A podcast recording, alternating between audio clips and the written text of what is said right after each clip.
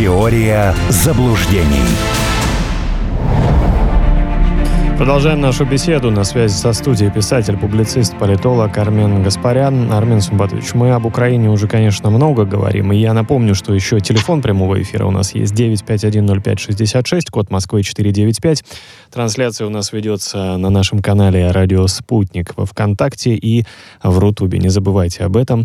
Ну и, конечно же, раз уж мы говорим об Украине, то а, Зеленский внес в Верховную Раду законопроект о продлении военного положения в стране. Здесь же можно добавить, что а, также парламент э, проектом закона продлевает в стране всеобщую мобилизацию. На данный момент э, действует а, военное положение до 25 мая. О том, насколько оно будет продлено, пока еще не сказано. Текст документа на сайте парламента пока не опубликован. Я буквально только что заходил, смотрел на сайт. А, вот, кстати, новая информация появилась. Предлагают продлить на 90 суток. Э, но это предложение пока. Армен Сумбатович, что можно по этому поводу сказать и на что рассчитывает Зеленский, особенно с учетом а, вот такой всеобщей мобилизации? Господин Зеленский рассчитывает как можно на дольший срок затянуть э, всю эту историю получить достаточное количество, говорит молодежь, ништяков, и после этого спокойно куда-нибудь сдвинуть. Потому что с любой точки зрения да, исход всего этого очевиден.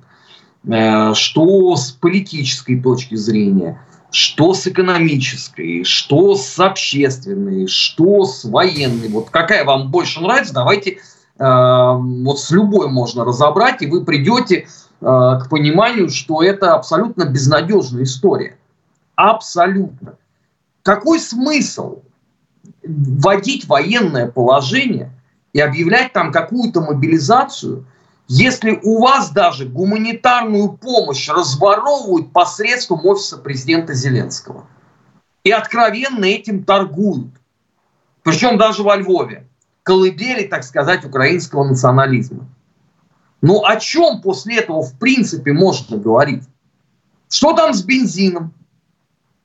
Я просто напоминаю, что соответствующий министр давал, я не знаю, клятву всеми куполами Киева-Печерской лавры, что к 8 мая железно все будет восстановлено. Сегодня у нас какое число? 18 мая.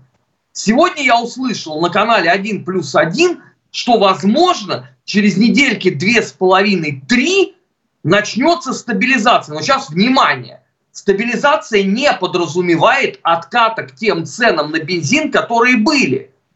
Стабилизация подразумевает, что бензина станет несколько в стране больше. Ну и, и, и что?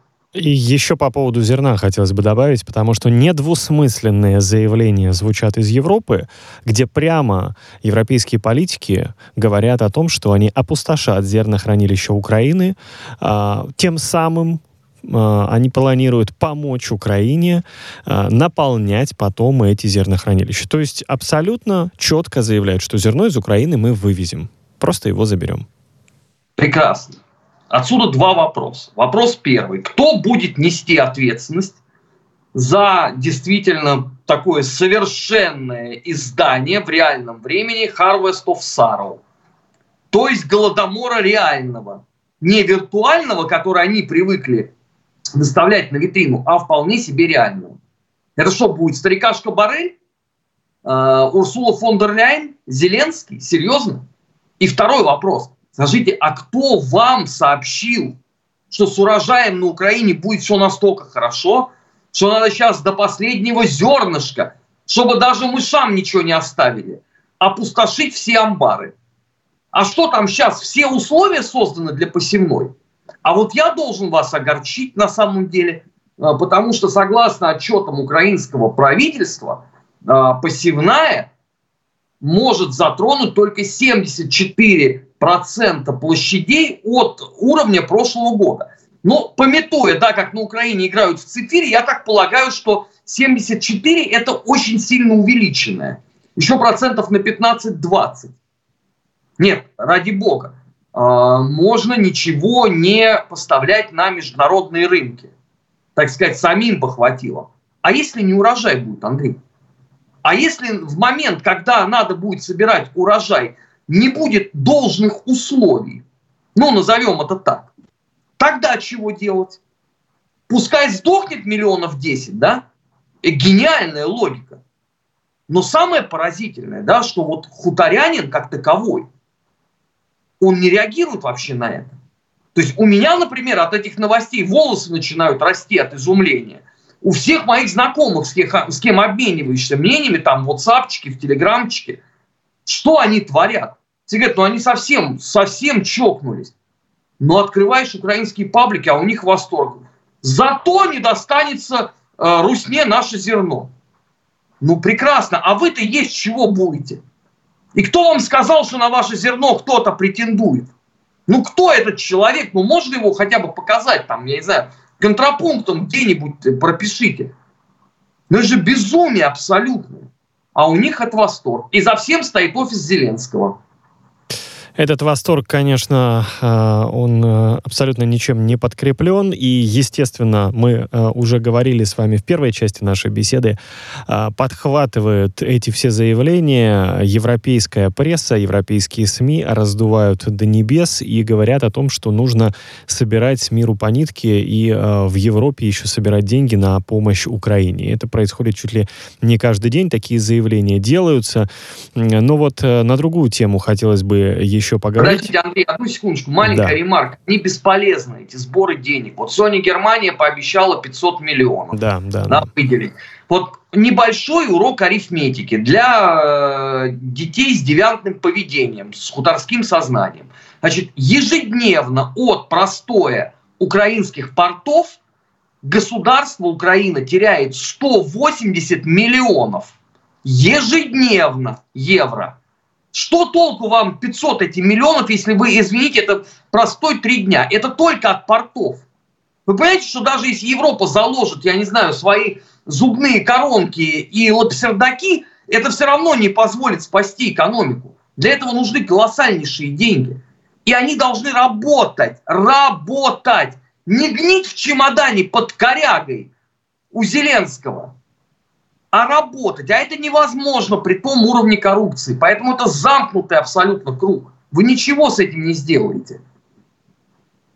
Ну и при этом, а, вот что заявляют в Европарламенте, там намерены принять резолюцию с призывом к Совету Евро Э, Союза включить бывшего канцлера ФРГ Герхарда Шрёдера и бывшую главу МИД Австрии Карин Кнайсель в санкционные списки. А почему? А потому что оба политика, э, как пишут в СМИ, э, состоят в наблюдательном совете Роснефти. Но вот не нравится это европарламентариям, и они предлагают такие санкции ввести, причем с указанием, что как бы другим неповадно было. Вот примерно так.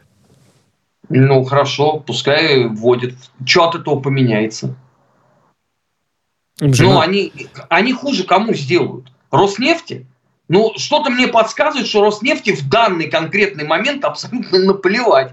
Просто в силу политических э, нынешних реалий. Вот в этом санкционном пакете. Понимаете, но это, это, это вот все равно, что вот э, я был потрясен, когда мне э, Тигран Киасаян сказал, что на, на него ввели персональные санкции в, в Австралии и Новой Зеландии. Ну и ну, очевидно же, да, совершенно, что ему наплевать на это. Но так и здесь. Ладно бы еще, понимаете, были бы другие бы реалии политические, но вот в данный момент, ну это просто в чистом виде безумие какое-то. Абсолютное.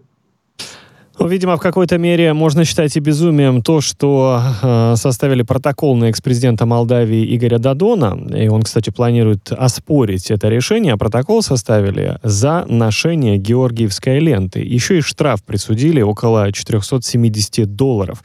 Причем сам Дадон отметил в одной из социальных сетей, что э, власти поручили полиции составить на мое имя, это я цитирую, протокол за участие в праздновании 9 мая символами победы над фашизмом. Я оспорю это злоупотребление руководства страны во всех судебных инстанциях. Мы уже сегодня Молдавию вспоминали, э, да, ну вот э, что можно по этому поводу сказать?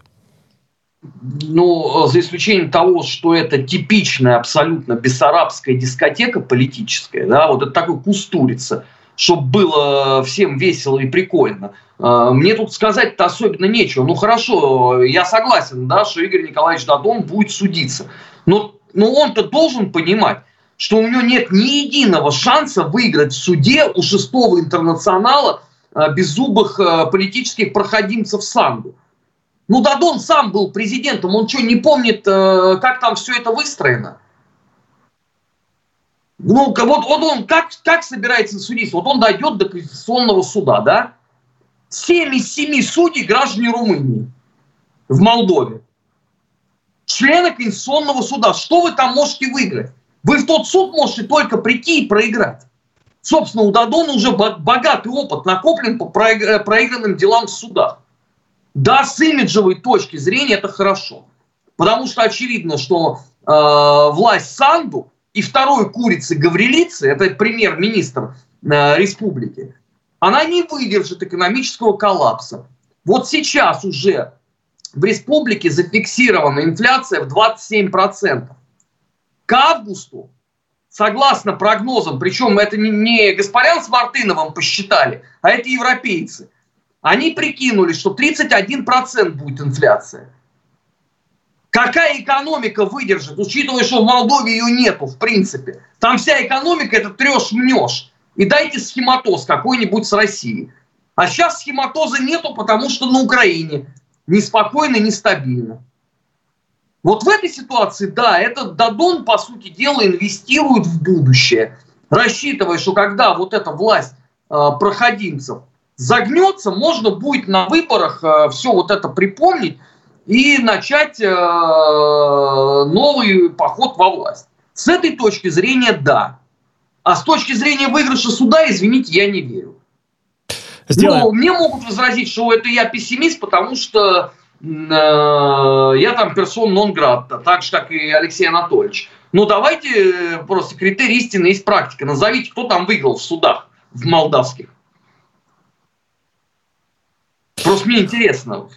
Да, это вопрос э, такой открытый, скажем. А, напоминаю, 9510566, код Москвы 495. Сейчас сделаем небольшую паузу, вернемся к разговору.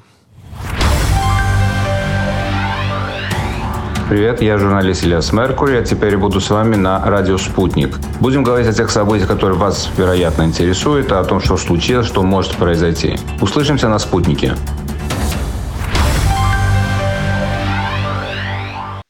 Армен Сумбатович, мне представляется еще одна, одна тема, которую нужно обсудить, она довольно интересная. Депутаты Мосгордумы предложили назвать территорию посольства США площадью защитников Донбасса. И предложение направлено в правительство Москвы.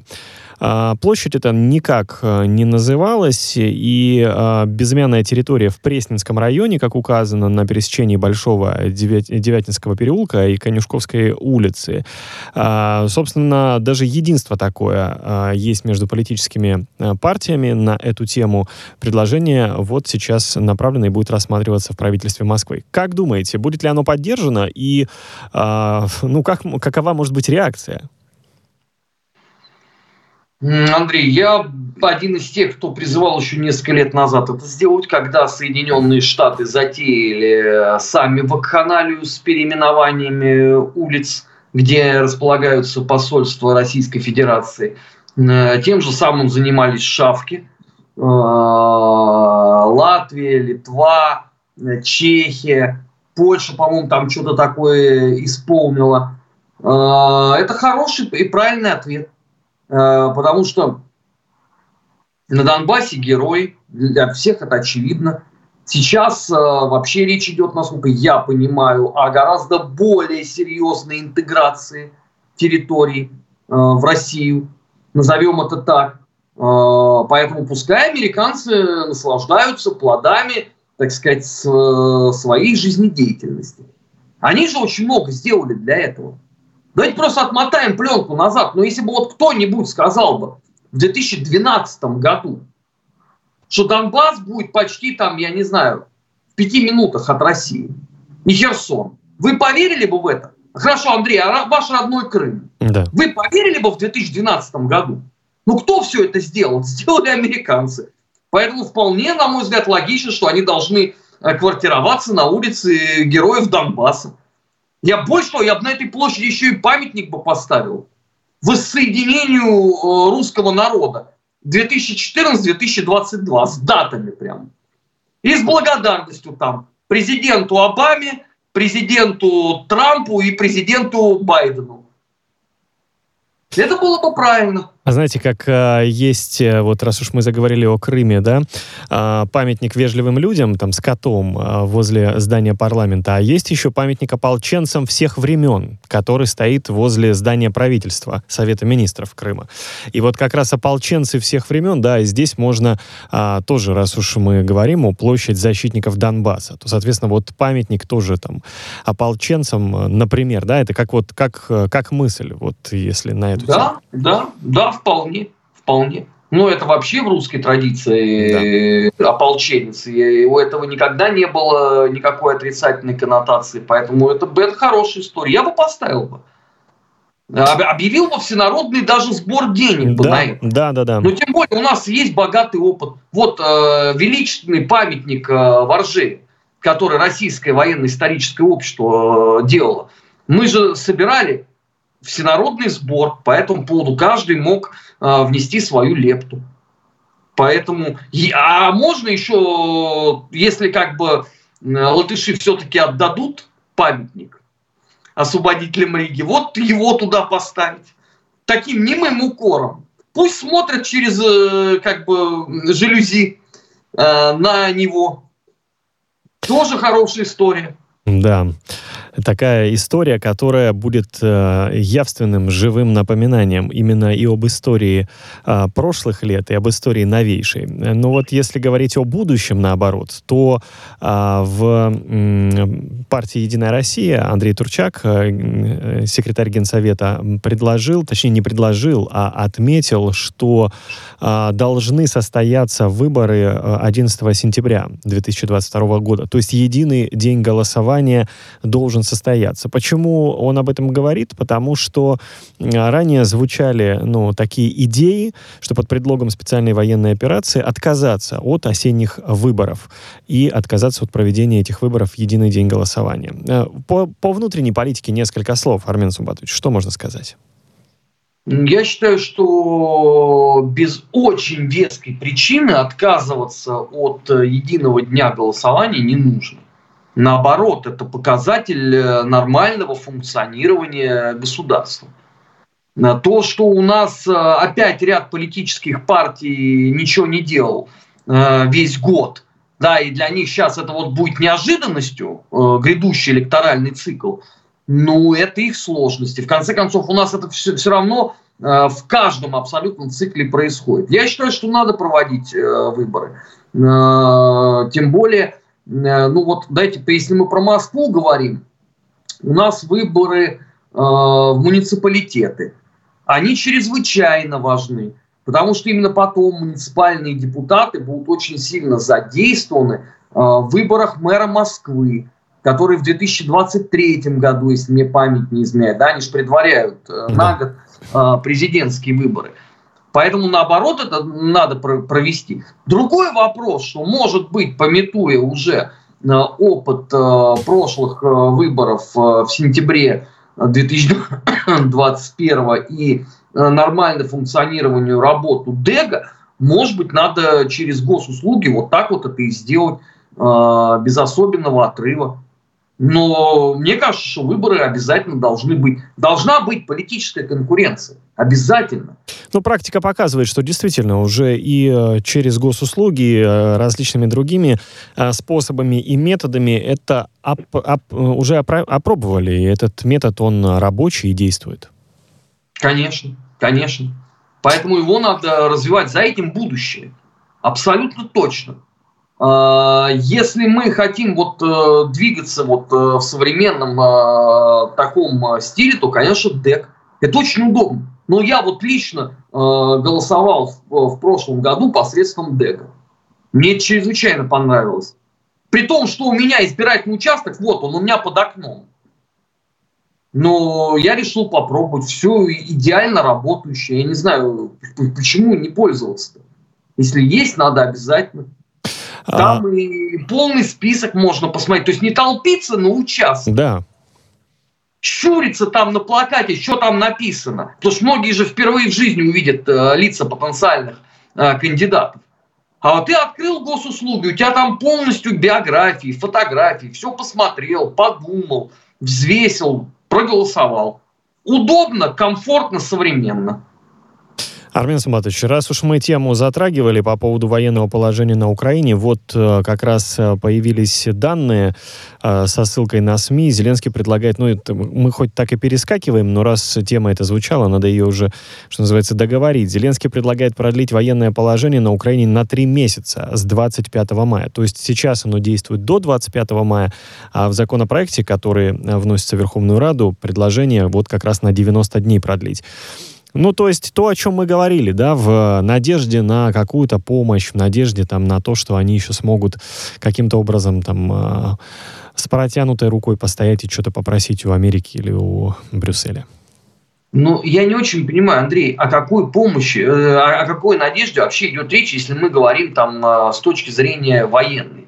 Но если даже CNN вот этот трэш-канал, который ну нельзя ни в коем случае заподозрить в малейших каких-то симпатиях к России и русскому народу, но даже обозреватели CNN говорят о том, что вообще складывается ощущение, что русские еще не начали даже ничего делать. Они так пока примерились, посмотрели, оценили, они никуда не торопятся. А куда торопиться-то? Ну и вот при всем этом э, Зеленский на три месяца продлит. Ну ради бога. А с экономикой что будет в эти три месяца? Ну, кто бы вообще нашелся бы, да, э, кто бы Зеленскому объяснил, что в условиях вот военного положения экономика не развивается. Даже безотносительно коррупции. Она просто не развивается. Она может держаться только на каком-то определенном уровне, который у Украины и без того нулевой. Ну или тогда надо действительно признать, что ахинея, которую несут эти двое из ларца – Арестовича и Денисова, то это не просто сок их мозга, да, это согласованная позиция с Зеленским просто, и он тоже в это во все верит. Тогда действительно, да, можно еще на три месяца продлить, можно хоть на три года продлить. Дальше-то чего? Конец-то все равно наступит. Вечного в мире ничего нет. Я бы на месте Зеленского о другом бы подумал бы. Почему Украина стала уходить с первых полос западных СМИ? Потому что уже усталость. Скоро три месяца, как? В следующий вторник. Три месяца. А, европейский обыватель за это время понес уже достаточно много неудобств, назовем это так. А сколько еще понесет? И тут вот ему сообщают, а зато Зеленский продлил на три месяца. Хорошо. Не будем мешать. Пускай продлевает. Особенно, знаете, это будет пикантно смотреться на фоне Херсона. Вот просто вот идеальное. Вот два мира, два шапира. Вот Херсон и примыкающие к нему территории. Вообще отлично. Но это я про Донбасс не говорю. Да? Крым здесь вообще уже даже грешно вспоминать. В принципе. Хотя э, тот же э, Арестович тут в понедельник сказал, что в Крыму паника, их уже начали психологически готовить к возвращению в состав э, Украины. Я вот с кем поговорил, с крымчан, они на меня как-то странно посмотрели через, э, так сказать, экран телефона. У многих вообще читался вопрос, э, все ли со мной вот хорошо. Может, переутомился я. А один просто человек авторитетный спросил, Сумбаш, ты где это взял? Я говорю, ну как Арестович сказал. Ну, ответ я не могу произнести в эфире федеральной радиостанции, извините. Да, это действительно так. Забавно. А, и, конечно, вот раз уж мы заговорили и вспомнили Крым, то, говоря о Крыме, тут вспоминается невольно отдых, буквально две минутки. У нас остается полторы даже. А, Вячеслав Володин, спикер Госдумы, поручил депутатам создать рабочую группу по развитию детского и семейного отдыха в России во главе с председателем Думского комитета по вопросам семьи, женщин и детей Ниной Останиной. Ну вот, как раз, да, и нужно заниматься отдыхом, и в том числе семейным, и и, и, и вообще отдыхом, индустрией? Да, э, нынешние реалии э, должны стимулировать внутренний туризм и рост внутренней культуры отдыха. Хватит ездить по всяким пырловкам. У нас богатейшая и красивейшая страна. Надо наши э, курортные зоны развивать, в том числе Крым. Я об этом толбичу ну сколько лет. Ну, вы сами свидетели. Я вот когда приехал в 2014 я, да. это был один из первых эфиров, я об этом сказал. Хватит ездить в Турцию. Вот, русский Крым. Идеальное место. И то, что сейчас э, Дума будет этим заниматься, очень хорошо. И то, что Володин, человек очень деятельный, будет это контролировать, вообще отлично. Да, речь идет, конечно же, не только об этом регионе, речь идет вообще о юге России в целом, да, и о э, ряде других регионов вообще по всей огромной э, стране, по всей огромной России, где э, необходимо уделять внимание развитию туристических направлений самого разного уровня и оздоровлению, санаторно-курортному э, лечению в том числе, конечно.